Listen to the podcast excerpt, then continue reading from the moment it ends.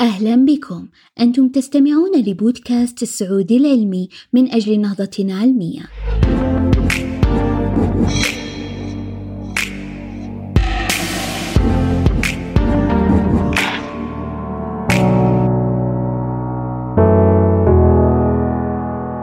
كثير من الأشخاص يشكون من النوم السيء عند اكتمال القمر وظهر تقرير بتاريخ 25 يوليو 2013 يعرض بعض الأدلة العلمية الأولية المقنعة التي تشير إلى أن العلاقة صحيحة أي العلاقة بين اكتمال القمر والنوم السيء.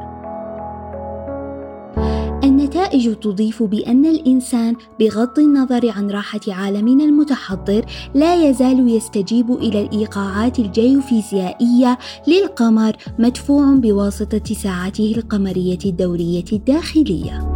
في الدراسة الجديدة درس الباحثون 33 متطوعا في مجموعتين عمريتين في المختبر وهم نائمين وتحت مراقبة أنماط أدمغتهم بجانب حركات العين وإفرازات هرموناتهم.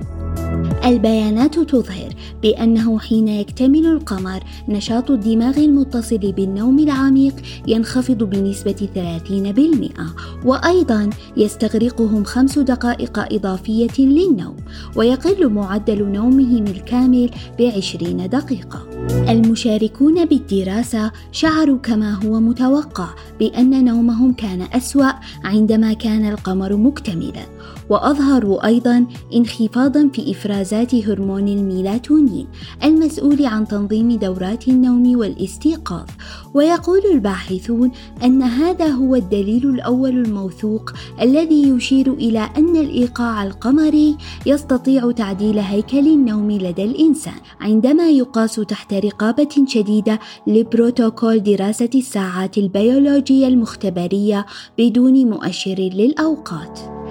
إن الإيقاع القمري قد يكون أثرًا قديمًا من الماضي الذي من خلاله قد تزامن القمر مع سلوكيات الناس لأجل التكاثر أو أغراض أخرى بقدر ما يفعل مع الحيوانات الأخرى. اليوم مكانة القمر فوقنا هي بالعادة مختبئة بواسطة تأثير الإضاءات الكهربائية وغيرها من مظاهر الحياة المعاصرة.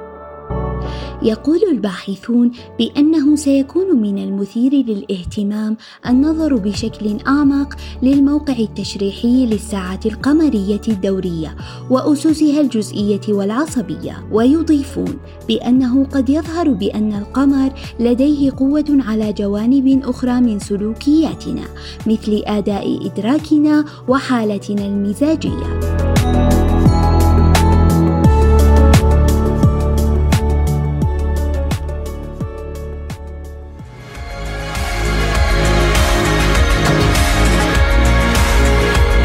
كنت معكم ولاء فهد من مجموعة السعود العلمي